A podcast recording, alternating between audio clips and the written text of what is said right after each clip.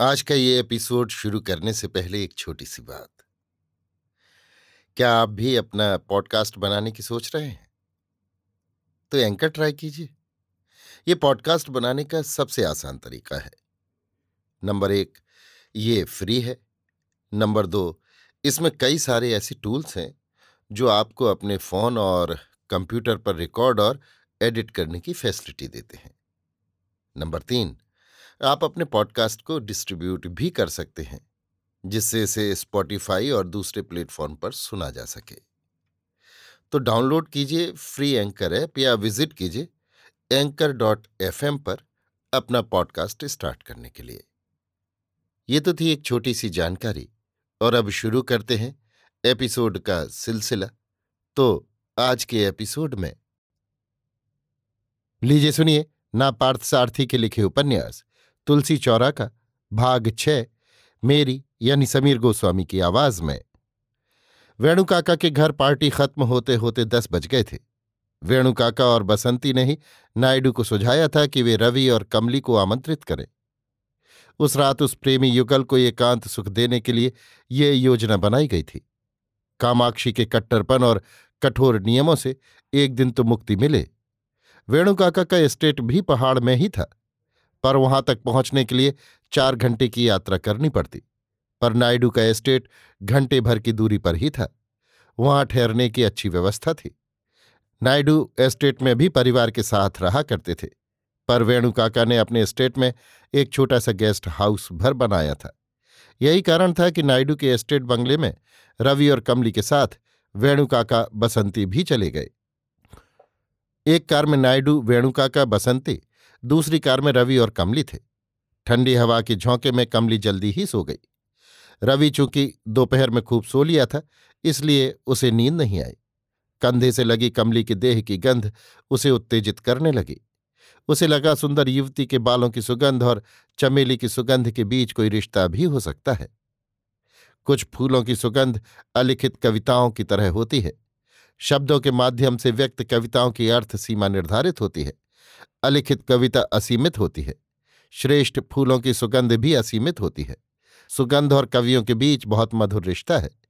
फूलों की ये सुगंध रवि को बहुत सालों पीछे ले गई। शंकर मंगलम में अल सुबह ये फूल खिलते, बाग में सुगंध फैलाते और वो ठंडे पानी में मुँह हाथ धोकर ओसारे पर आकर बैठता। अमरकोश और शब्द मंजरी बाऊ के सामने बैठकर याद करता। सुबह साढ़े तीन बजे से साढ़े पाँच बजे तक बाऊ के साथ संस्कृत शिक्षा, फिर सुबह बच्चों के साथ स्कूल में अंग्रेज़ी की विधिवत शिक्षा। उन दिनों गाँव में बिजली कहाँ थी? बाऊजी उसे दिया भी जलाने नहीं देते। ओसारे पर बैठकर अपनी गुरु गंभीर आवाज़ में शुरू कर देते थे। रामह रामऊ रामा, रामम रामऊ रामान, राम के रूप को दोहराते वक्त वो सुबह वो सुगंध याद आने लगती। एक बार भी भूल कर देता तो बाऊ को लगता वो सो गया है, कान उमेठ देते। दोनों का सम्मिलित स्वर गूंजता और शंकर मंगलम में सुबह होती। निघंटू शब्द आदि समाप्त करने के बाद रघुवंश का अध्ययन याद आया। शंकर मंगलम में बिताया वो अनुशासन युक्त बाल्यकाल कुछ कुछ स्वतंत्रता लिए हुए कॉलेज के दिन, फिर पेरिस की स्वच्छंद ज़िंदगी, कमली से प्यार, सब कुछ जैसे कितनी जल्दी में घट गए, और अब पहाड़ की ओर ये यात्रा। उसे लगता है उम्र चाहे जितनी हो जाए। पहाड़ की ओर चढ़ते हुए या तेज़ी से अपनी ओर आती समुद्र की लहरों को झेलते हुए आदमी बिल्कुल बच्चों की तरह हो जाता है। इन दोनों ही स्थानों पर आदमी की उम्र सहसा कम हो जाती है। बुढ़ापा जाने कहाँ गायब हो जाता है। थकान, हिचकिचाहट सब गुम होने लगते हैं। पहाड़ पर चढ़ते हुए ऊपर चढ़ते जाने का उत्साह हावी होने लगता है। कार जैसे ऊपर चढ़ती चली गई। हवा कानों के पास सनसनाती हुई निकलती रही। ठंडक बढ़ने लगी तो रवि ने खिड़की के दरवाजे बंद कर दिए। कमली फूलमाला की तरह उस पर टिककर सो रही थी। बाऊ के अनुशासन में बंधी बंधाई ज़िंदगी जीते हुए, आधी नींद में ही उठकर श्लोक रटते हुए, उसने तो कल्पना तक नहीं की थी कि वो कभी विदेश जाएगा या किसी विदेशी युवती से प्यार करेगा। पर जो कुछ भी घटा है वो सच है। प्रमाण है ये कमली। निशब्द संगीत की तरह, आश्वस्त करने वाला ये सौंदर्य आप्लावित करने वाला ये मधुर स्वभाव। चूँकि रात का वक्त था और रास्ते में कई हेयर पिन वाले मोड़ पड़ते थे, वे साढ़े ग्यारह के लगभग ही एस्टेट वाले बंगले तक पहुँच पाए। एस्टेट में ठंड बढ़ गई थी। वेणुकाका और बसंती नायडू के बंगले में ही ठहर गए। बंगले की कुछ ऊंचाई पर गेस्ट हाउस था। ऊपर जाने के लिए घुमावदार सड़क थी। नायडू ने उन्हें बंगले तक छोड़ दिया। जैसे वे दोनों हनीमून बनाने आए, कोई नवविवाहिता जोड़े हों। बेडरूम में हीटर लगा था। नायडू सब दिखा बुझा कर चले गए। थोड़ी ही देर में नौकर थर्मस में गरम दूध और प्लेट में फल दे गया। कमली जग गई थी। रवि उनके पास बैठ गया था। धीमे से पूछा, कमली, लगता है दोपहर भर तुम सोई नहीं? क्या करती रही? तुम ऊपर तो थी नहीं। नीचे अम्मा से बातें करती रही थी क्या? कमली ने सारी बातें कह सुनाई। अम्मा का व्यवहार कैसा था? गुस्से में तो नहीं थी? कह नहीं सकती। गुस्से में तो नहीं लग रही थी। हाँ सामान्य भी नहीं लग रही थी। तुम थोड़ा धैर्य रखो और उनका मन जीत लो। अम्मा की पीढ़ी की जितनी भी हिंदुस्तानी माँ है, उनका मन इतना ही जिद्दी होता है। वे इतनी जल्दी नहीं मानती। मुझे लगता है हमारे रिश्ते को लेकर माँ के मन में संदेह और भय भी है। बसंती ने बताया था कि मेरा बिना वाहों वाला ब्लाउज पहनना अम्मा को अच्छा नहीं लगा।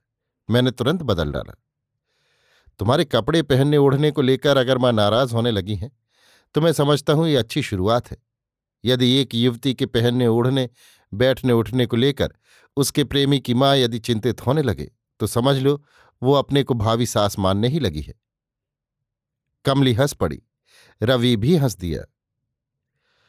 कमली कामाक्षी के स्वर की मधुरता लोक कलाओं में उसकी प्रवीणता की प्रशंसा करती रही। आपके यहाँ की स्त्रियाँ ललित कलाओं में कितनी पारंगत होती हैं? मुझे तो ईर्ष्या होने लगी है।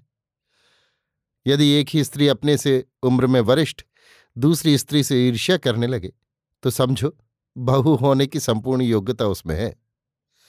रवि काफ़ी उत्साहित लग रहा था। कमलिन वेणुकाका के घर भोज में मिले कुछ लोगों के बारे में उनकी बातों की चर्चा करने लगी। एक बात कहूँ कमली, जो पुरुष स्त्रियों के सामने संकोची होने का प्रदर्शन करते हैं उनसे अकेले में सतर्क रहना चाहिए। बहुत अधिक संकोची पुरुष और आवश्यकता पर थोड़ा सा भी संकोच न करने वाली स्त्री दोनों ही विश्वसनीय नहीं होते। भोज में जिनसे तुम मिली हो, उनमें अधिकांश विघटित व्यक्तित्व वाले हैं। तुम्हारे जैसे यूरोपीय Krishna consciousness yoga sacred books of East को देखकर पूर्व के प्रति आकर्षित होते हैं। यहाँ के कुछ कुंठाग्रस्त लोग पश्चिम को देखकर आकर्षित होते हैं। इसलिए होता यह है कि जब तुम दोनों मिलते हो तो जिज्ञासाएँ विपरीत दिशा की ओर प्रवृत्त होती हैं। तुम नायडू से विशिष्ट अद्वैत के बारे में पूछती हो, और नायडू तुमसे मॉलिन रोज फ्लोर शो के विषय में जानना चाहते हैं। आप ठीक कह रहे हैं, पर नायडू या उसके जैसे लोग ही तो भारतीयों के प्रतिनिधि नहीं है। इसी भारत में ही तो शास्त्रों महाकाव्यों के अध्येता तुम्हारे पिता और ललित कलाओं की ज्ञाता तुम्हारी माँ भी है ना? तो मेरे माता पिता की ज़रूरत से ज़्यादा प्रशंसा करने लगी हो कमली? वे लोग इस योग्य हैं ही। मैंने तो ऐसा कुछ भी नहीं कहा, जो उनमें नहीं है। रवि को यह जानकर अच्छा लगा कि कमली शंकर मंगलम से या उसके माता पिता से ऊबी नहीं। फ्रेंच युवतियों का स्वाभाविक आकर्षण, अनुशासन, तहजीब, निश्चल स्वभाव और समझदारी और एक तरह की खास स्मार्टनेस सब कुछ है कमली में। इन्हीं बातों की वजह से तो वो कमली के प्रति आकर्षित हुआ था। अब उसकी बातों से उसका अंदाज़ा सही साबित हो रहा था। देर तक वे बातें करते रहे, फिर सो गए। पहाड़ी क्षेत्र होने की वजह से सुबह नौ बजे के पहले कोई नहीं उठा। सुबह कोहरे में लिपटी थी और ठंडक भी बढ़ गई थी। रवि और कमली दस बजे ही उठे। कॉफ़ी पीकर वे चलने लगे तो नायडू ने रोक लिया। वाह, पहाड़ आए हैं तो क्या बगैर देखे लौट जाएँगे? पास ही में एक झरना है। आराम से नहाया जा सकता है। फिर दस मील दूर एलिफेंट वैली है। वहाँ हाथी झुंड के झुंड आते हैं। दूरबीन से देखा जा सकता है। सब देख दाख कर दोपहर तक लौट जाना। वेणु काका और बसंती ने भी इनका समर्थन किया। कमली की इच्छा भी झरने में स्नान करने और हाथियों के झुंड देखने की थी। दोपहर ग्यारह के आसपास गुनगुनाती धूप फैली। धूप निकलने के बाद ही वे झरने तक गए। नायडू रास्ते में इलायची, चाय, कॉफ़ी के बागान दिखाते हुए ले गए। झरने में दूध या साफ़ पानी छल छल कर रहा था। कमली ने बसंती से जानना चाहा कि क्या इतनी तेज़ी से गिरते पानी में सिरदर्द नहीं हो जाएगा। बसंती ने उसे बताया कि नारियल का तेल लगाकर नहाना होगा। पर तेल कैसे छूटेगा? चेहरे पर नहीं फैलेगा? कमली ने पूछा। ना, शैम्पू से भी इतना साफ़ नहीं होता जितना इसमें होता है। तुम भी तेल लगा लो। कमली ने मना नहीं किया। तेल लगाए बिना वहाँ चली गई। तो गले और कनपटी पर खून जम जाएगा। बसंती ने समझाया। पहले वेणुका का रवि और नायडू नहाकर निकले। कमली और बसंती का तो निकलने का मन ही नहीं हो रहा था। देर हो गई तो रवि और काका ने आवाज़ लगाई। बसंती ने ठीक कहा था। बाल एकदम रेशम की तरह हो गए थे। कमली को आश्चर्य हुआ। नायडू के सिर पर तेल का नाम निशान नहीं था। उनका गंजा सिर चमचमा रहा था। काका ने छेड़ा, क्यों नायडू? लगता है सिर में कुछ नहीं रहा। एकदम खाली हो गया।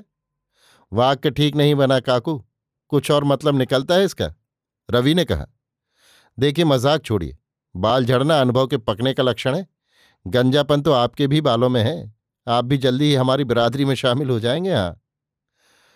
नायडू अच्छा हुआ हमारे देश में बस एक यही दल तो नहीं बना है। पर लगता है जल्दी ही एक दल ऐसा भी बन जाएगा। तो इसमें गलत क्या है? गलत तो कुछ भी नहीं है। जितनी जनसंख्या है, अगर सभी एक दल बना डालें तो वोट डालने के लिए कौन बचेगा? एक एक दल को एक एक वोट मिलेगा, फिर हर व्यक्ति देश का नेता बन जाएगा। जनता तो रहेगी ही नहीं। वेणुकाका और नायडू जैसे युवा हो गए थे। युवतियों के कपड़े बदलने तक ये राजनीतिक चर्चा चलती रही। देखा जाए तो हमारे यहाँ की राजनीति और प्लांटेशन की स्थिति एक सी है। रोपाई, कटाई, निराई, सबकी बातें दोनों मिलती जुलती हैं। राजनीति की बातें भी प्लांटेशन की ही भाषा में की जाती हैं। युवा आगे निकल आए तो कहते हैं, दो पत्ते भी नहीं फूटे चलाए राजनीति में। चुनाव में जो जैसा खर्च करता है, बाद में वैसी कटाई भी करता है। असंतुष्ट और विरोधी कार्यकर्ताओं की निराई की जाती है। अरे रे, आप तो इस पर पूरी थीसिस लिख डालेंगे, लगता है। रवि हंस पड़ा। अरे, यही नहीं, आगे भी सुन लीजिए। खेत में जैसे बीज पड़ जाता है और फ़सल उगाती है, ठीक इसी तरह परिवार में एक राजनीतिज्ञ ऊँचे पद पर पहुँच जाए तो फिर उस परिवार में वो पद पीढ़ी दर पीढ़ी हस्तांतरित होने लगता है। एलिफेंट वैली चले, वेणु काका ने बातों की दिशा बदली, कमली और बसंती ने कपड़े बदल लिए थे, जीप से फिर चल दिए वे लोग। आपके घर से कोई साथ नहीं आया, नायडू? है कौन वहाँ साथ लाने के लिए? बच्चे नीचे मैदान में पढ़ रहे हैं, पत्नी बीमार रहती है, गर्म पानी में ही नहाएगी, ठंडा पानी उसे रास नहीं आता। कोई बारह मील चलने के बाद एक मोड़ पर जीप रुक गई। सौ डेढ़ सौ फीट नीचे हरी घाटी फैली थी। एक झील भी नज़र आया। झील के किनारे काले काले धब्बों की तरह कुछ हिलडुल रहे थे। वो देखिए हाथियों के झुंड। दूरबीन कमली की ओर नायडू ने बढ़ाया। कमली ने दूरबीन से देखा। दस बीस बड़े हाथी, एक आध छोटे हाथी, झूमते खेलते साफ़ उसे नज़र आए। उसे छोड़कर बाकी लोग वहाँ कई बार आ चुके थे, इसलिए उन्हें अधिक आश्चर्य नहीं हुआ। कमली ने हाथियों के बारे में कई सवाल किए। सभी प्रश्नों का उत्तर वेणुकाका और नायडू बारी बारी से दिए जा रहे थे। एलिफेंट वैली से लौटते कमली ने नायडू से चंदन का पेड़ देखने की इच्छा प्रकट की। कुछ दूर बाद जीप रुकवाकर नायडू ने कमली को चंदन का एक पुराना पेड़ दिखाया। वन विभाग के लोगों ने पेड़ की एक शाखा पर कुल्हाड़ी चलाई होगी। वहीं से गंध फूट रही थी।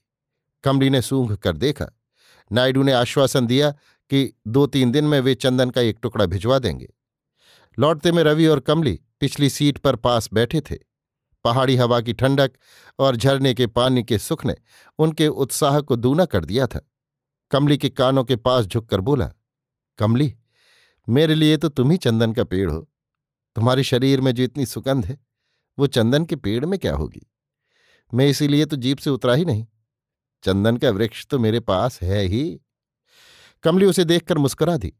बंगले की ओर लौटते दूर क्षितिज में इंद्रधनुष निकल आया था। पहाड़ की हरियाली, हल्की बूंदाबांदी जंगल की महक, इंद्रधनुष, पूरे माहौल में बिल्कुल बच्चे हो गए थे वे। दोपहर में नायडू ने भोज का आयोजन किया था। भोजन समाप्त करके कुछ देर आराम करने के बाद ही वे निकल सके। आप जब तक भारत में हैं, कभी भी यहाँ आकर ठहर सकते हैं। आपका अपना ही घर समझें। रवि और कमली से नायडू बोले, हरी इलायची की एक माला कमली को भेंट में दी। कमली उसकी बुनावट को देख आश्चर्य में पड़ गई। वीकेंड में कहीं निकलना हो तो इससे बढ़िया जगह कोई नहीं हो सकती, वेणु काका ने कहा। वे लोग यहाँ आएँगे तो अब की बार अपने गेस्ट हाउस की चाबी भी दे देंगे, बसंती ने कहा। नीचे आते आते तीन बज गए थे। रवि और कमली जब घर पर कार से उतरे, साढ़े चार बज गए थे। ओ सारे पर शर्मा जी एरेमुड़ी मणि से बातें कर रहे थे। एरेमुड़ी मणि ने रवि का उत्साह के साथ स्वागत किया। कमली का परिचय करवाया गया।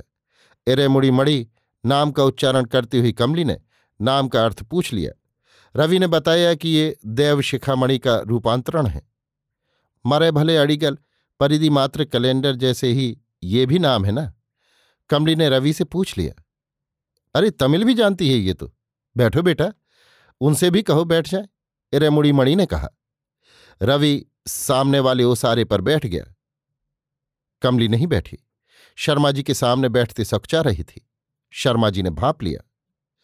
आप लोग बातें करें, मैं अभी मठ के कारिंदों को बुला लाता हूँ। कहते हुए वे निकल गए।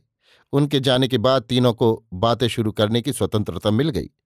कमली रवि से थोड़ा हटकर बैठ गई। तमिल नहीं, हमारे रीति रिवाज भी आपने इन्हें सिखाया है। इस बात की बहुत खुशी है मुझे इरेमुडी मणि ने कहा। उनकी गुरु गंभीर आवाज़, मंचीय भाषण का सा सधा हुआ बातचीत का लहजा, कमली उनके विषय में जानने को उत्सुक हो गई। रवि ने उसे सविस्तार समझाया। उसकी बातों को इरेमुडी मणि ने विनम्रता से नकारा। बेटे का मेरे प्रति प्यार ही है कि मेरी बहुत तारीफ़ करने लगा है। मैं तो एक साधारण सा व्यापारी हूँ। बस नेशनल मूवमेंट से जुड़ा हूँ। आप अपने मूवमेंट के बारे में कुछ बताएँगे? बहुत दिनों से तांबे का कोई बर्तन कोने में पड़ा रहे तो उसकी चमक बिल्कुल गायब हो जाती है। इसी तरह, इस देश के ज्ञान और विवेक पर जाति और धर्म प्रथाओं रीति रिवाजों की और अंधविश्वासों की परत चढ़ गई है। उन अंधविश्वासों को दूर करना हमारा आधारभूत सिद्धांत है, ताकि उसका असली रूप निखर कर सामने आए। ठीक उसी तरह जैसे तांबे के बर्तन को इमली से मांझ कर चमकाते हैं। ये आत्ममर्यादा का आंदोलन इसी कारण शुरू किया गया था। इन बाह आडंबरों और कर्मकांडों से असली ज्ञान और विवेक ही महत्वपूर्ण है। ये आत्ममर्यादा क्या है? किसी भी स्थिति में दूसरों से अपने को अपमानित न होने देना और दूसरों का अपमान न करना, यही आत्ममर्यादा का आंदोलन का मूलभूत सिद्धांत है। आपका स्पष्टीकरण बहुत सुंदर है। कमली ने जी खोलकर प्रशंसा की। अरे हाँ बाबूजी किस लिए कारिंदे को बुलवाने गए हैं? रवि ने पूछा। इरेमुडी मणि ने रवि को बताया कि वे मठ की ज़मीन को किराए पर ले रहे हैं। कमली को ओसारे पर बैठे देखकर आसपास के मकानों से कुछ चेहरे झांकने लगे। रवि और इरेमुडी मणि ने इसे ध्यान से देखा। गाँव के लोग अपने घर से ज़्यादा दूसरों के घरों के मामले में रुचि लेते हैं। यही नहीं, चाचा, इस वक्त गाँव का सारा ध्यान मुझ पर और कमली पर है। हमारी ही बातें घर घर होने लगी होंगी। हाँ हाँ होंगी तो इससे क्या? तुम घबरा मत जाना बेटे। शर्मा जी कारिंदे के साथ लौट आए। रवि और कमली ऊपर चले गए। स्टाम्प पेपर ले आया हूँ जो लिखवाना है, लिख ले। दुकान मेरा दामाद चलाएगा, पर करारनामा मेरे नाम हो जाए तो ठीक है। दो महीने का किराया पेशगी देना होगा। ज़मीन पर कुछ भी बनवाना हो तो वो भी आपके ही जिम्मे होगा। ठीक है, मंजूर है, पेशगी लाया हूँ। शर्मा जी को उत्तर देकर इरे मुड़ी मणि रुपए गिनने लगे। सीढ़ियों पर किसी के चढ़ने की आवाज़ आई। दोनों ने सिर उठाकर देखा कपड़ों के व्यापारी अहमद अली सीढ़ियाँ चढ़कर भीतर आ गए थे और हाथ जोड़कर खड़े हो गए। क्या बात है? अहमद अली से शर्मा जी ने पूछा। अहमद अली हँसते हुए बोले, आपकी कृपा चाहिए। लीजिए। एक पत्र शर्मा जी की ओर बढ़ाते हुए सीमा वैयर ने आपके लिए भिजवाया है शर्मा जी ने पत्र खोलकर पढ़ा। उनके चेहरे पर किसी तरह के भाव नहीं उभरे। सीमा वैयर से कहिए, पत्र मैंने पढ़ लिया है। मैं आपको बाद में कहला भेजूँगा। पैसों की कोई चिंता मत करें। आप जो भी निर्णय लें, मैं स्वीकार कर लूँगा। कहा ना मैं कहला भेजूँगा? तो चलूँ, आप ज़रूर कहला भेजिएगा। आज ही कुछ तय कर ले। हाँ कहला दूँगा। अहमद अली ने शर्मा जी से विदा ली। कारिंदे से और वहाँ बैठे इरेमुड़ी मणि से भी विदा लेकर उतर गए। शर्मा जी को लगा इरेमुड़ी मणि तुरंत पूछेंगे, मियाँ किस लिए आए थे? पर उन्होंने नहीं पूछा। शर्मा जी को आश्चर्य सा हुआ। करारनामा तैयार करवाकर इरेमुड़ी मणि से पेशगी ले ली। फिर कारिंदे को देकर बोले, लो, इसे मठ के खाते में जमा कर देना। उसे भिजवाकर फिर बोले देवशिखामणि इसे पढ़ लेना। पत्र उनकी ओर बढ़ा दिया। इरेमुड़ी मणि उनसे पत्र लेकर पढ़ने लगे। पत्र सीमा वैयर का था। मठ की ज़मीन अहमद अली मियाँ की नई दुकान को बीस साल की पट्टेदारी पर देने की सिफारिश की गई थी। ये भी लिखा था कि मियाँ अच्छी खासी रकम देने को तैयार हैं। और मठ को अच्छी पेशगी भी दे सकते हैं। मठ को इससे कितना लाभ होगा? इसका ब्यौरेवार विवरण था। तो तुम क्यों चुप रह गए? तो फिर क्या? आदमी बेईमानी करे। वचन मैंने तुम्हें दिया था। अगर कोई लालच दे तो क्या मैं वचन से मुकर जाऊँ? मैंने तो मठ से सलाह भी ले ली थी। अब किसी का डर नहीं पड़ा है। देखा कैसे वक्त पर पहुँच गए। सीमा वैयर और अहमद अली मियाँ के बीच धड़ल्ले से लेन देन चलता है। कुछ भी चलता हो इस ज़मीन पर परचून की दुकान खुलेगी तो लोगों का फ़ायदा होगा। कपड़ों की दुकान को खास फ़ायदा नहीं होगा। यूँ भी बाज़ार में दस बीस दुकानें कपड़ों की। इन सब में कई दुकानें इन्हीं मियाँ की हैं। फिर ये ज़मीन क्यों किराए पर लेना चाहते हैं? सिंगापुर से पैसा अनाप शनाप आ रहा है। गाँव के आधे से ज़्यादा मकान खेत खलिहान खरीद डाले। अभी तक लालच नहीं गया। ऐसा नहीं लगता कि जानबूझकर मेरी प्रतिद्वंद्विता के लिए किया गया है। पता नहीं, इन्हें सब कुछ पहले कैसे मालूम हो जाता है। मुझे तो अपने इस कारिंदे पर ही शक है। सीमा वैयर का खास आदमी है ये। हो सकता है किसी से पता लगा होगा। तभी तो सीमा वैयर ने मियाँ को सीधे यहाँ भिजवा दिया। यहाँ तो हम लोगों को एक एक पाई जोड़नी पड़ती है और एक ये अहमद अली हैं। चारों ओर से पैसा ही पैसा। समझ में नहीं आता होगा इन्हें कि कैसे खर्च किया जाए। शान में किराया पर खर्च किए चले जा रहे हैं। पैसा केवल सुखिया सुविधाएँ दे सकता है पर अनुशासन और ईमानदारी नहीं दे सकता। कितने लोग हैं, जिनके पास अथाह पैसा है, पर अनुशासनहीनता और बेईमानी की वजह से चैन से सो भी नहीं पाते हैं। अच्छा है, हम इनसे दूर ही रहें। ईमानदार होते हुए गरीब बने रहना ज़्यादा अच्छा है। हमारे लिए तो यही काफ़ी है। एरे मुड़ीमणि और शर्मा, दोनों अच्छी तरह जानते थे कि सीमा वैयर और अहमद अली इस बात को यूँ नहीं छोड़ेंगे। शर्मा इरे मुड़ीमणि से बोले, लालच, राजनीति दांव पैच उठापटक। दूसरों को धोखा देकर पैसा कमाने की तमाम बुराइयाँ पहले शहरों तक ही सीमित थीं। अब हमारे गाँव में भी आ गई हैं। और तो और। अब तो लोग दलीलें देने लगे हैं कि इस तरह कमाना कहीं से गलत नहीं है। आज का नया दर्शन ही यह है कि अपनी गलतियों को प्रमाणित करते चले जाओ। विश्वेश्वर, तुम्हारे इस उपकार का आभार किस तरह प्रकट करूँ? मैं समझ नहीं पा रहा। मुझसे भी अधिक किराया देने वाले तुम्हें मिले, पर तुमने मुझे ही ये जगह दिलवाई। ये आस्तिकों का मठ है। उनकी ज़मीन है। मैं नास्तिक हूँ। ये जानने के बाद भी तुमने वचन को निभाया है। ऐसा क्या कर दिया है मैंने? जो सही था वही किया। नहीं यार, ये सचमुच बहुत महत्वपूर्ण कार्य था। इस अग्रहारम के तीनों मोहल्लों में मैं किसी की भी इज़्ज़त नहीं करता। पर तुम्हें तुम्हें इज़्ज़त दिए बिना भी नहीं रह पाता। अपने अज़ीज़ मित्र के मुँह से अपनी प्रशंसा सुनकर शर्मा भी सकचा गए। बोले, हम लोग परस्पर एक दूसरे की प्रशंसा करें, कुछ अच्छा नहीं लगता। झूठ कह रहा हूँ क्या? यदि एक ऐसा सच जिसके कहने से सामने वाले का सिर चढ़ जाए, उसे भीतर ही रखना बेहतर और श्रेयस्कर है। देखो यार, जो सही और ईमानदार व्यक्ति होता है, उसकी तारीफ़ तुरंत कर देनी चाहिए। ऐसे लोगों की तारीफ़ में कुछ कड़े शब्द भी प्रयोग किए जा सकते हैं ना? तभी ना ऐसे लोग पैदा होते जा रहे हैं जो प्रशंसा की अपेक्षा में अच्छे कार्य करते हैं या प्रशंसा का तामझाम जुटाते हैं। फूल में महक हो सकती है, पर उसे सूंघने वाले उस महक को समझ सकें ज़रूरी है। ज़रूरी नहीं कि वो फूल अपनी महक को जान सके। शास्त्रों में यश की खोज में भागने वाले व्यक्ति को शराब की खोज में भटकने वाली शराबी के समान बताया गया है। यशेच्छा भी एक तरह का व्यसन ही है। इरेमुड़ी मणि ने बात की दिशा बदल दी। बेटे के साथ जो फ्रेंच युवती आई है, वो बहुत अच्छी लड़की लगती है। तमिल बढ़िया बोलती है। तुम्हें यहाँ जब तक बैठे रहे, तुम्हारे सामने बैठी ही नहीं। बहुत इज़्ज़त देती है यार तुम्हें। यही नहीं, बहुत बुद्धिमान भी है, काफ़ी कुछ पढ़ रखा है। एक फ्रेंच लड़की इतनी अच्छी तमिल बोले, ये सचमुच आश्चर्य की बात है।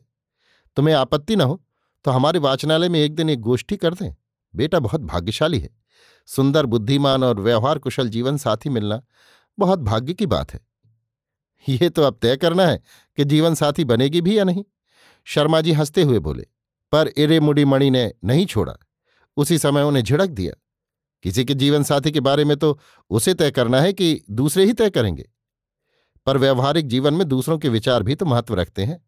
माँ बाप घर, समाज, ये भी तो देखना पड़ता है। बच्चे खुश रहें बस काफ़ी है।